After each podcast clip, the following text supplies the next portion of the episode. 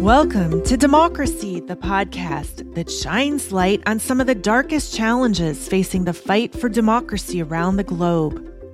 Brought to you by the Consortium for Elections and Political Process Strengthening, in partnership and funding from our friends at the United States Agency for International Development through the Democratic Elections Political Processes Cooperative Agreement. I'm your host, Adrienne Ross. As we drop the final episode in the Defending Democracy Ukraine series, we also mark one full year to the day since Russia shocked the world with their full-scale attack on Ukraine. While the future for both nations remains unclear, we do know Ukrainians are defending democracy in ways many never thought possible. You've heard some of the best examples throughout this series. I hope you'll listen to all four episodes and share your feedback in the comments section of this podcast. Ahead, the future of Ukraine. We take a hard look at several crucial elements Ukraine must overcome to achieve victory. That is, not only to beat the Russians, but to succeed in true democratic transformation. First, hear from a legal expert who has her finger on the future of free and fair elections. Then, a member of President Zelensky's cabinet has been working around the clock, often from an underground bunker. He'll tell you about Ukraine's second war, the battle on corruption. Plus, demand for accountability of Russia's war crimes remains intense. The Nobel laureate, driven to bring justice to these victims, joins me for one of the most moving interviews you'll hear in this series. But first, let's look at what the future of Ukraine holds. For more than sixteen years, with funding from U S A I D, SEPS has supported institutions that have allowed Ukrainians to create a society free of autocracy, tyranny, and repression. In truth, Ukrainians' governing institutions have proven so stable, they continue to function effectively, even with Russia's onslaught. Meanwhile, the United States Secretary of State says he is determined that members of Russia's armed forces and other officials have committed, quote, crimes against humanity in Ukraine, a term reserved for what the secretary calls the most egregious of crimes. Inside Russia, there is growing evidence that the Kremlin is expanding its crackdown on independent civil society and media. A Russian court recently ruled to shut down the country's oldest human rights organization, the Moscow Helsinki Group. Also, rising are the estimates of what it will take to rebuild Ukraine. According to the World Bank, European Commission, and the Ukrainian government, costs will likely exceed three hundred forty-nine billion dollars. Despite these facts, Ukrainians remain courageous and relentlessly optimistic. In a nationwide survey conducted by one of the consortium's core partners, the International Republican Institute, ninety-five percent of Ukrainians see their country's future as promising. Alyssa Shyshenko agrees. She says there's huge hope for Ukraine. Alyssa is the senior legal advisor for the International Foundation for Electoral Systems. She is dedicated to seeing Ukraine prevail, and on the consortium's election front, she has proven to be a formidable partner. Alyssa was forced to flee Kyiv in the earliest days of Russia's invasion, but no matter where she went, she never stopped thinking about the future of Ukraine. Uh, one day, the rocket just flew in front of my son's apartment, my son's uh, room. Uh, it was the rocket that hit the T V tower. It killed at least five people, with more people injured. Another day, there was shelling, a real fight right on the neighboring streets, which is one of the biggest avenues of Kyiv. Uh, we live on a high floor, and unfortunately, we saw everything. That was actually the night when we thought that this is the end. They are here. And thanks God, in that particular situation, they were defeated. So we stayed at home in Kyiv for more than a week. Then we took a chance and we left the city by the last highway, which remained intact because the rest escape routes were just either destroyed or they led to the occupied parts of the region. We stayed for some time in a rural area, uh, and then we just decided to depart.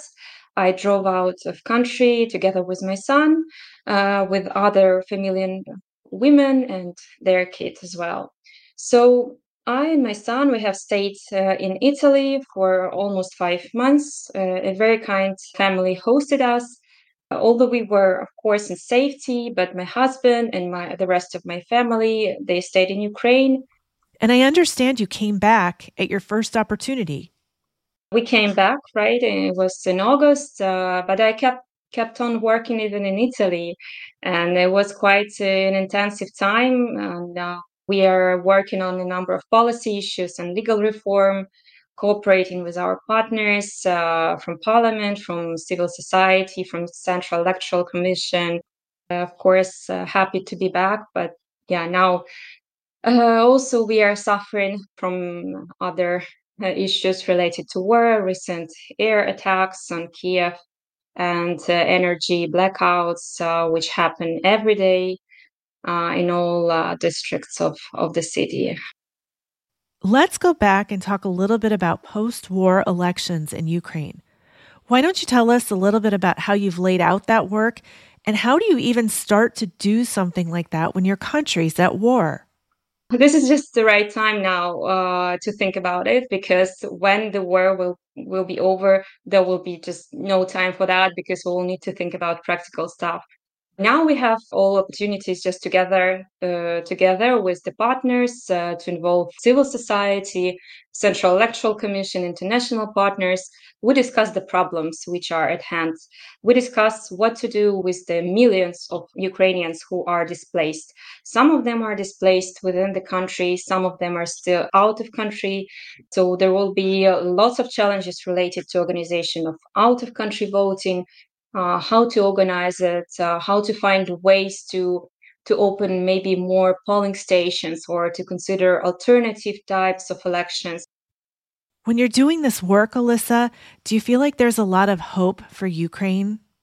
There has been a huge hope for Ukraine, and we realize that Ukraine now is actually setting an example for the whole democratic world, and even those who are not yet democratic, because uh, Ukraine is managing quite well in military part, so there are successes on the fronts. At the same time, there are truly uh, efforts to keep on and to progress in democracy field. Before the war broke out, President Zelensky had made campaign promises to put a new referendum law in place. Can you talk a little bit more about this law and why it's especially important to Ukrainian democracy right now? It was actually uh, election promise number one made by uh, President Zelensky in his election campaign. He promised to give people more influence over the national policies, and finally it was adopted in early two thousand twenty-one. The previous law was uh, originated uh, back by the ex-president Viktor Yanukovych. Uh, it, crea- it created possibilities to bypass Ukrainian parliament in decision-making, so it was largely unconstitutional, and finally it ended up in the Constitutional Court. The process under when the draft law referendum was being developed, it was fully inclusive. There was engagement for all leading experts in this field, uh, civil society organizations, public authorities, international partners, and I F S has been playing also a crucial part. And also the Venice Commission, uh, which is very important, it assessed the draft law and said that it was largely compliant with international standards. This is truly important for Ukraine to have the laws in the sphere of democracy be truly com- uh, compliant with, uh, with the basic international standards. This is uh, really good that now Ukraine has this. And we can only hope that it will be implemented for the benefit of Ukraine, and only on truly important for the whole state issues, and only when the martial law is lifted. Why can't you hold a referendum when this is in place?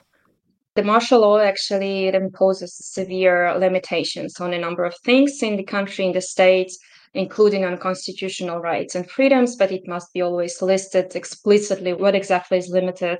Uh, and uh, in part of referendum and elections, it is just not allowed. It is directly forbidden to hold referendum and elections in the case of martial law.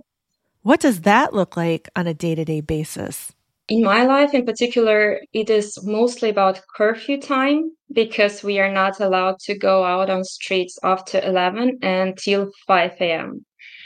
We don't have any gatherings now, like assemblies. Uh, it is just not allowed to be held in this context.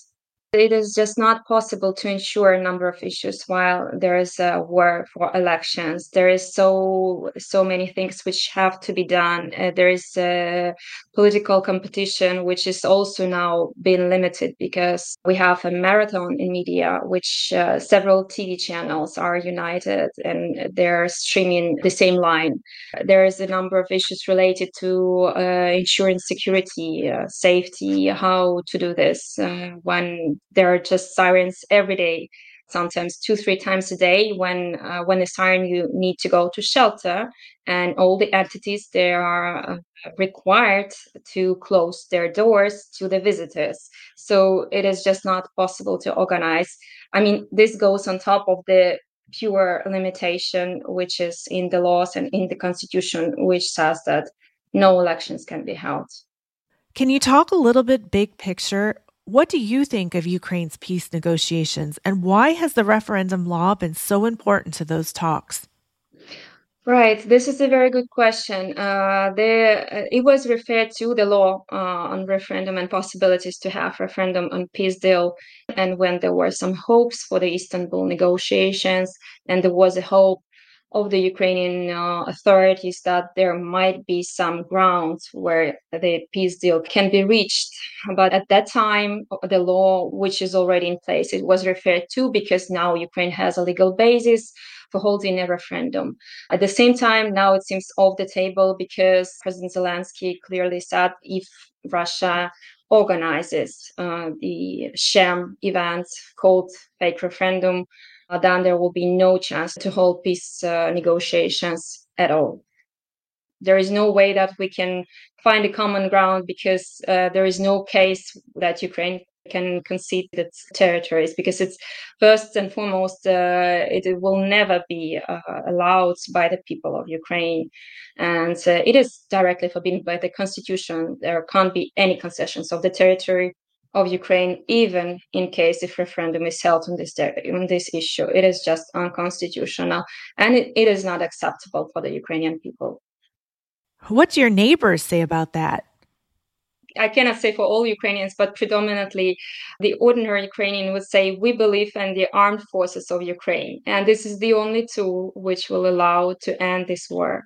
And this is the thought which I think most of most of Ukrainians would sign up to, because there can't be any negotiations with the country which simply lies on everything, and there can't be any trust in any peace deal. Even in case if uh, any peace deal hypothetically is signed, there is no guarantee that they would not violate it again, because there is no international law for them, unfortunately. In September, the de facto authorities in the four regions that are now occupied in eastern Ukraine were given a so-called referendum by Russia. Do you want to explain a little bit about what happened, and what kind of authority does Ukrainian law have over these circumstances? What happened is just a logistical military exercise. This is not even a fake referendum. We cannot even call it like that, because from international perspective, from the Ukrainian perspective, this has nothing to do with the law. It is fully illegitimate and illegal. Talking about the Ukrainian law and who is administrating this, in peaceful condition, any referendum could be administered by the Central Electoral Commission. There can't be any, even in case of peaceful time, even in case of having this legal framework on local referendum, referendum on concessions of the territories are not possible, and they cannot be even initiated because they will end up in the Constitutional Court and they will be considered null and void. What they call referendum has nothing to do with this, with this name, with this title even. This is just a military exercise. Well, in a military exercise in which we saw people going door to door with ballot boxes, right? There was a, a set of violations. I would say probably all principles of uh, free and fair elections were violated, because Uh, there was no secrecy of vote ensured. There was no freedom of opinion ensured. And uh, of course, there was no one in the position to organize this referendum, because the only authority which is authorized to do this is the Central Electoral Commission of Ukraine. Do you worry about something like that happening closer to home in Kyiv? Uh, uh, yes, it would be uh, it would be terrible. It would happen, but uh, at the same time, we realized uh, when we saw that uh, Russians were trying to occupy Kyiv for months and then just left, because there is no way that the army would concede the capital or I mean the this part of Ukraine. As you work towards free and fair elections, Alyssa, in your mind, is there a time frame? When do you think that Ukraine might be able to hold elections? We have constitutionally mandated term for holding elections for the parliament next year in October twenty twenty-three. According to the constitution, this will be an expiration of the current convocation. At the same time, in case if martial law is extended, there is no way to hold them, so they will overstay and they will continue their tenure till the time when martial law is lifted. We just want to people of the whole world to understand that it was the Russian Federation who invaded, and they must be held liable, and there must be all efforts throughout the whole world garnered to to bring them to justice and to help Ukraine with all the available means just to stop this war. Alyssa Shyshenko, thank you so much for your time today. Oleksandra Matviichuk leads Kyiv's Center for Civil Liberties. It's the first organization to ever win the Nobel Peace Prize in Ukraine. In twenty twenty-two, Oleksandra traveled to Norway to accept the award on behalf of the team. Together, they've spent the past eight years documenting thousands of Russian war crimes. I'll warn you, this is an emotional subject, and parts of what Oleksandra describes are hard to hear. Her work comes at a great personal cost, but as you'll witness, she's determined to get justice for the victims of this war. Putin tried to convince the whole world that rule of law, democracy, and human rights are fake values because they couldn't protect you during the war. In order to respond to this value dimension, we have to demonstrate justice. And this is a huge challenge because we face with enormous amount of war crimes.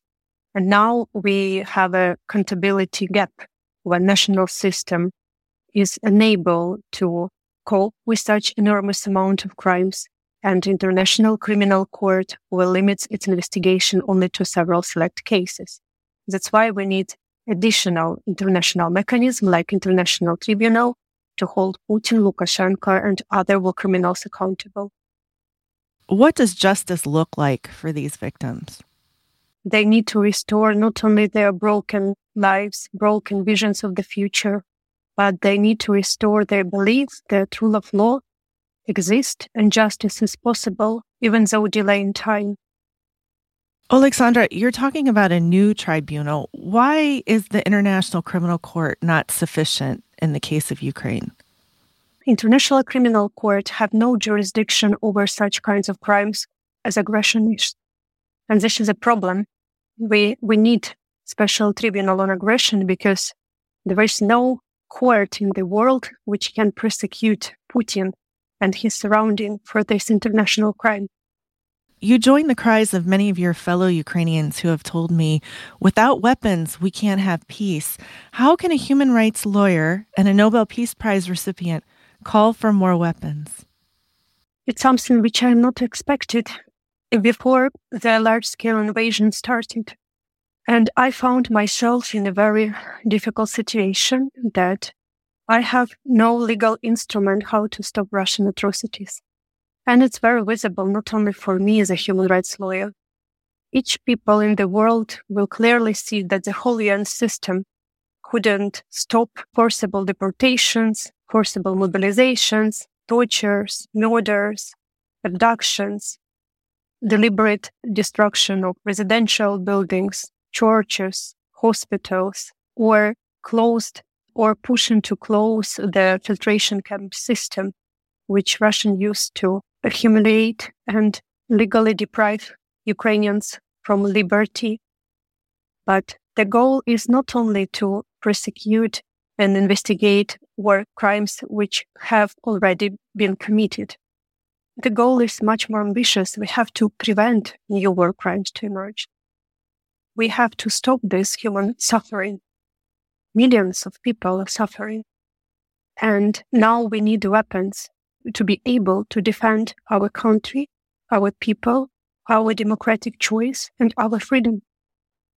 Your initiative has documented more than twenty-four thousand alleged war crimes in Ukraine so far.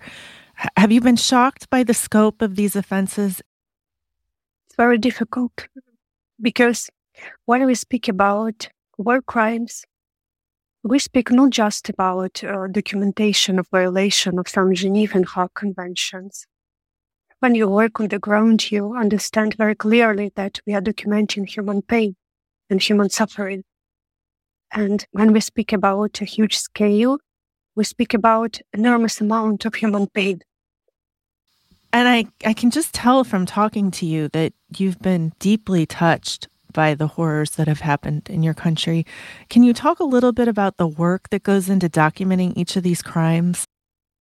In order to do it effectively, we united our efforts with dozens of organizations, mostly regional ones, and we built a Ukrainian network of documentators, which is called Tribunal for Putin Initiative. We set this, the one common methodology, and we use different methods of documentation. We analyze open sources with uh, order verification, either truth information or not. We send mobile groups to work on the liberated areas. If something happened, our documentator are able very quickly to be on a place and to make their own photos, videos, their own descriptions of what happened. We gather testimonies of victims and witnesses of the war crimes. We use not only testimonies or when something happened and we can't reach to people, but we can document it. We also do it, for example, when Russian rockets hit residential buildings, and their house was destroyed, and we know that there are some victims, but we can't reach them or their relatives. We also put this information in database in order to be able further to provide for each cases which we documented the proper investigation. It's not our task. That's why we open our database to national investigation bodies. We closely work with International Criminal Court, and that's why we start very publicly to raise awareness that we need assistance in order to provide justice. It needs enormous amount of people and institutional capacity, which means for us that it's something which couldn't be left on the responsibility of the national system of Ukraine. We need to find a way how to involve international element on the level of national investigation and national justice. What do you need to get this job done? First of all, we need strategy. We have to develop complex justice strategy with different elements which is exist already and which, which have to be created, and the link between all these elements. It's very visible for us who work on the ground that without these systems, we will not be able to provide justice for victims of this war. I saw that in first months of a large-scale invasion, when we speak about assistance, our international community sent to work with us a lot of qualified consultants. But I always use this example. When you have a car without petrol, you can hire the best driver in the world, but this car will not move. And a lot of things which has to be done or are not taking place, not because Ukrainians don't know about it, but because we lack of qualified working hands on the ground. For example, in Kharkiv region, now my colleague, journalist, who is editor of some popular internet media, had to be a volunteer to identify dead people because it was too, too less qualified people who can do it. Yes, my colleague, this journalist, hadn't also be prepared for such type of job, but somebody have to do it, and he volunteered. It's not only difficult, it's extremely emotional, is it not? Sure. Everything which is going is extremely emotional. And I can understand that sometimes it's even difficult to believe that it's taking place in reality. Even for us who live in this reality, what I can say about people who live in peace, in well-developed democracies, and start to read about torture camps, or about mass graves, or about this cruelty when Russian soldiers killed a forty-year-old boy who just played with his ball in the yard. It's difficult to imagine how people can do it. But unfortunately, this horror is reality. I have never imagined myself to do this work because I have a huge empathy to people. But the war started, and I have no other choice. Like, when you face with challenges, you have to respond. And we can't choose the country in which we are born or the time in which we are born, but we always have a right to choose to be active person and to respond to the challenges, or to be passive and just indifferent. We have to invent a system which are able to protect people against autocracies and wars. And I strongly believe that people are not numbers. We have to provide justice for each person. If you committed violence against people such level that it's recognized as international crimes, this violence will be investigated, the perpetrators will be punished, and victims will get satisfaction. Oleksandra, when you accepted the Nobel Peace Prize, you said in your speech that this war is not between two states. It's actually a war of two systems, authoritarianism and democracy. What does that idea of the two systems mean for Ukrainians right now? It's something for which we are fighting for. It's our values. And values is um, like a principle which determines your behavior, not when everything is easy, but when you're going through dramatic times. So it's real values for Ukrainians, because in this fight for freedom and democracy, we pay the highest price. We pay our life.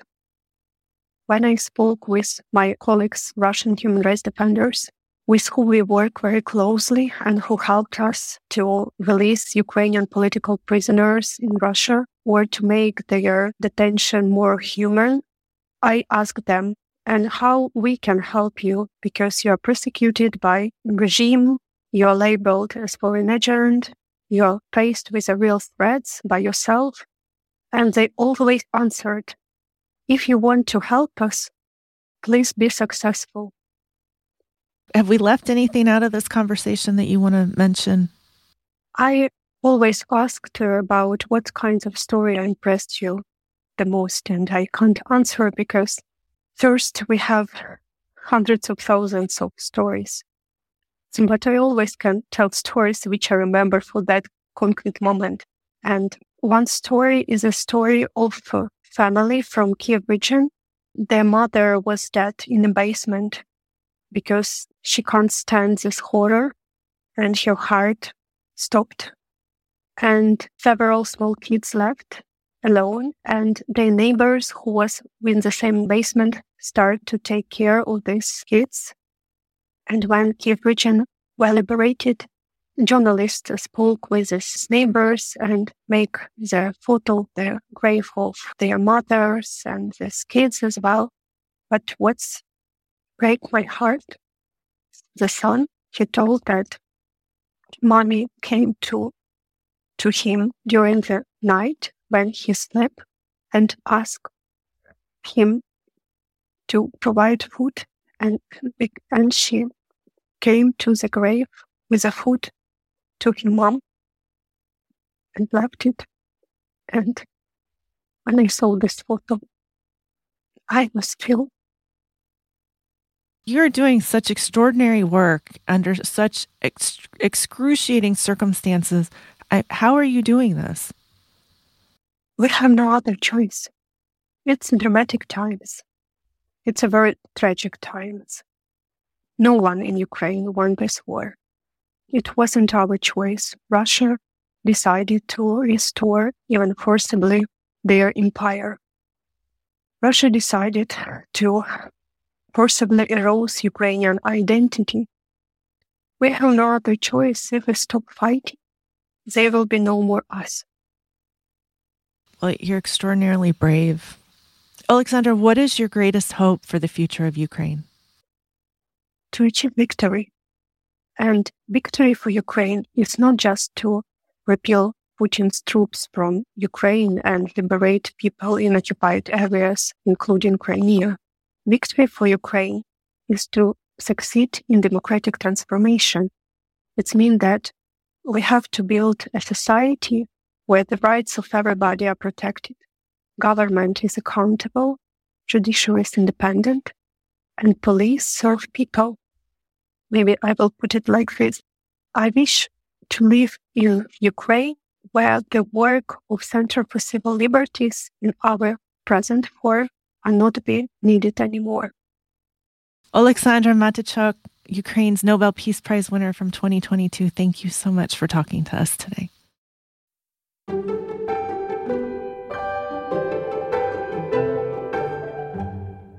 In twenty twenty-one, Transparency International ranked Ukraine the second most corrupt country in Europe, behind only Russia.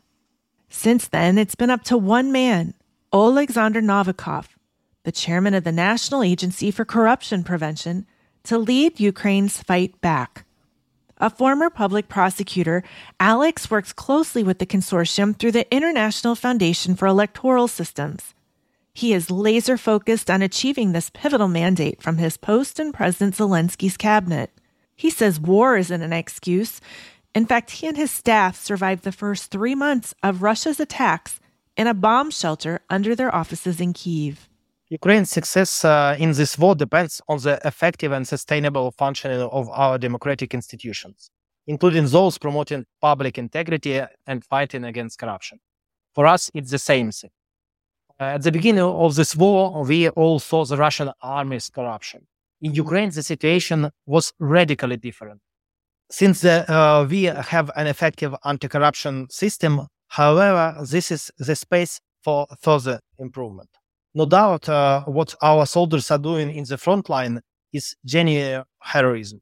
No one globally expected Ukraine to resist, but we did not just resilient. We have already been actively liberating our people and lands occupied by Russia. We are also grateful to all our international partners, of course. Your support's uh, significant contribution to global freedom, democracy, and security. We believe that one of the key uh, reasons Western society sup- supports Ukraine is that Ukraine has proven to be a sustainable democracy and an agent state. It would be a dramatic mistake uh, to treat Ukraine as a country like Afghanistan. Reasonably, Ukraine's condition is much more similar to that of Croatia or Slovenia. Therefore, fast, flexible, and inclusive support should address four key challenges Ukraine is facing right now. Why is the war not an excuse? Because uh, the integrity is key answer for our victory. Because our military system and our army have high level of integrity, we have a better conditions to beat Russians on the battlefields.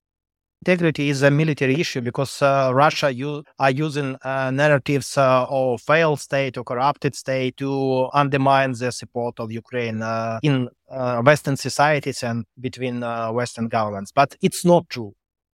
In fact, the opposite is true, correct? Yes, of course. But the level of understanding how important is corruption for Ukraine is uh, seventy percent. So why this uh, feeling is seventy percent when the corruption is fifteen percent? It, because of uh, Russian military operations in the sphere of communications, in the sphere of media. Your office is new. The Corruption and Prevention Agency is a relatively new office. Can you explain what happened in the wake of the Euromaidan revolution? All of Ukrainian society chose its path to the European Union in twenty thirteen during the Revolution of Dignity. Russia tried to impose its values uh, on us through its puppets in our government. But our people are different. We are entirely different from the Russians. After the beating of students by security forces on Maidan, the Ukrainian people came to the streets. At that time, I was working in the prosecution office, but I could not sit back and watch what is happening. So I also went to the Maidan together with my family. We didn't want to live in dictatorship and corruption.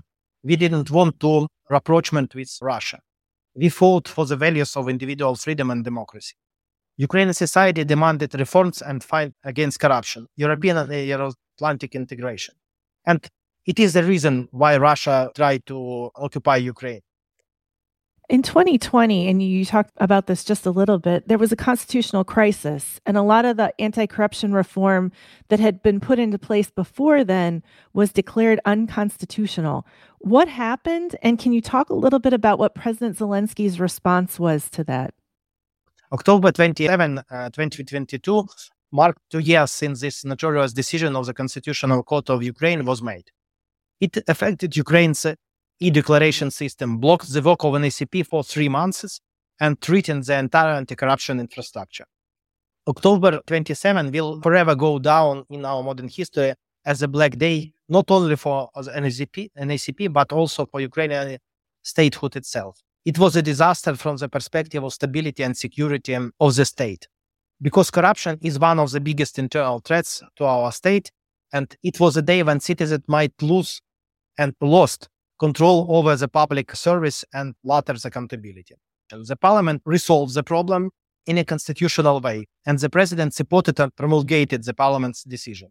This case is one of the good examples of how the democratic institutions in Ukraine work for the public good. President Zelensky has been very public about anti-corruption activity in Ukraine. Yes, absolutely co- correct. And the president's agenda is the anti-corruption agenda. That is why we are so effective even in this wartime, because we increased our level of integrity for the last three years. Our parliament voted five months ago uh, the second uh, anti-corruption strategy in the history of Ukraine. And our government will sign the state anti-corruption plan of the implementation of this strategy until the end of the December. And it's a very important thing for our way to the culture of integrity. In some of your public speaking engagements, you've talked about new digital tools Ukraine has introduced to combat corruption. Can you share a little bit about what you're using and why it's become effective? For today, Ukraine is the champion in I T tools of anti-corruption. In Ukraine, we have a special tool for each article of United Nations Convention Against Corruption. And we are the only one country in the world that have such big success in this path. The N A C P is not only a central executive, executive body with a special status responsible for development to corruption policy and preventing corruption in Ukraine. The N A C P aims to be a change leader and inspires other government agencies to build effective and innovative public service institutions. One strategic task on this path is digital transformation inside N A C P.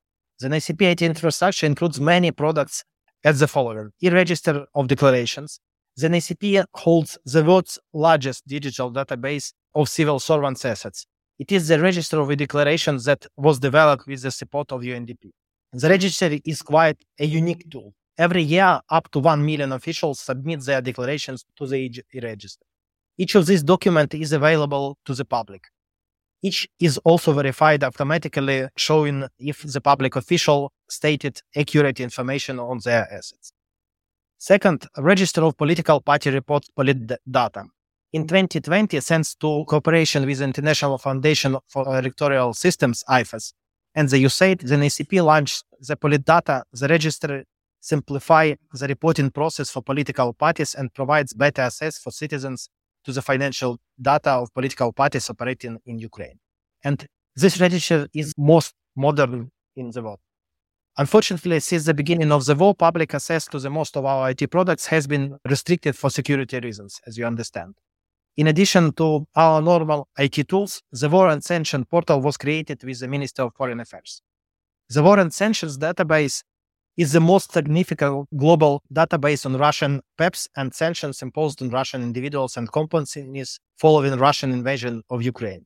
The database was developed to provide Ukraine's allies and partners abroad with valuable insights and leads on sanction targets. So you're doing all this work in the middle of a war. Yes. And I is very motivated to move to victory as quick as possible. The hardest part of my job is to create conditions for uh, my employers, because uh, we have a problem with electricity, we have uh, problems uh, with water, we have problems with logistics. And the second biggest issue is to motivate my team uh, work twenty-four hours and seven days a week. I would imagine your team has become very close. Of course, more close than every time before. So what is the best part? We are the only one government body in Ukraine that uh, have E R P system, enterprise resource planning system, and we can uh, sign the documents or have discussion on all our working issues online. And I can sign the letter even to the prime minister or president from any place in the world. So we have all resources to be resilient and to work from any place in the world. So maybe the best part of your job has been to be so resilient and resourceful in this terrible environment. We understand that as a government body, we in this twenty-first century is like I T company and have to work and to change very quickly. What role will you play or your team will play in the reconstruction? The role of N S C P in rebuilding Ukraine is to ensure the appropriate function of the institutional arrangements aimed at integrity and minimization of corruption and risks. This may include identifying corruption risk and reconstruction-related areas, conducting the anti-corruption expertise of draft laws aimed at regulating and reconstruction process, doing due diligence and verifying the corruption management systems of companies seeking contracts to implement reconstruction-related projects. We have already analyzed the draft National Recovery Plan and provided comprehensive suggestions on minimizing corruption risks when implementing it. In these activities, we coordinate our work with civil society, particularly with RISE, the coalition of about two dozen N G Os working in public procurement and anti-corruption. What is it like for you personally to have this job and to be doing this work now? Only if we will have these risk management systems here in Ukraine, we will have enough resources for our quick victory. So our role is very important. And that is why we cannot stop even for one hour. Ukrainians always live between East and West.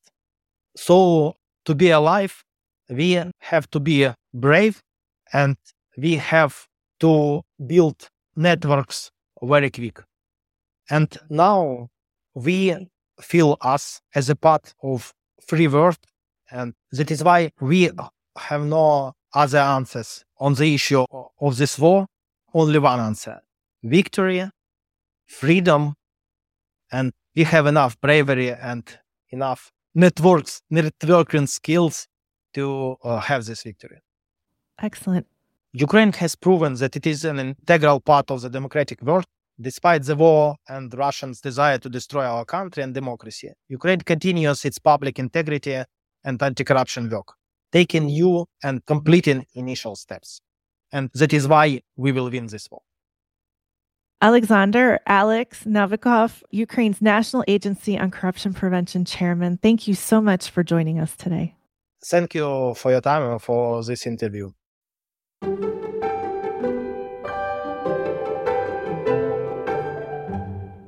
Polling shows that Ukrainians identify tackling corruption alongside restoring the country's territorial integrity as their top two priorities. And as Alex makes it clear, continued anti-corruption reform is crucial to Ukraine's future prosperity and political integrity.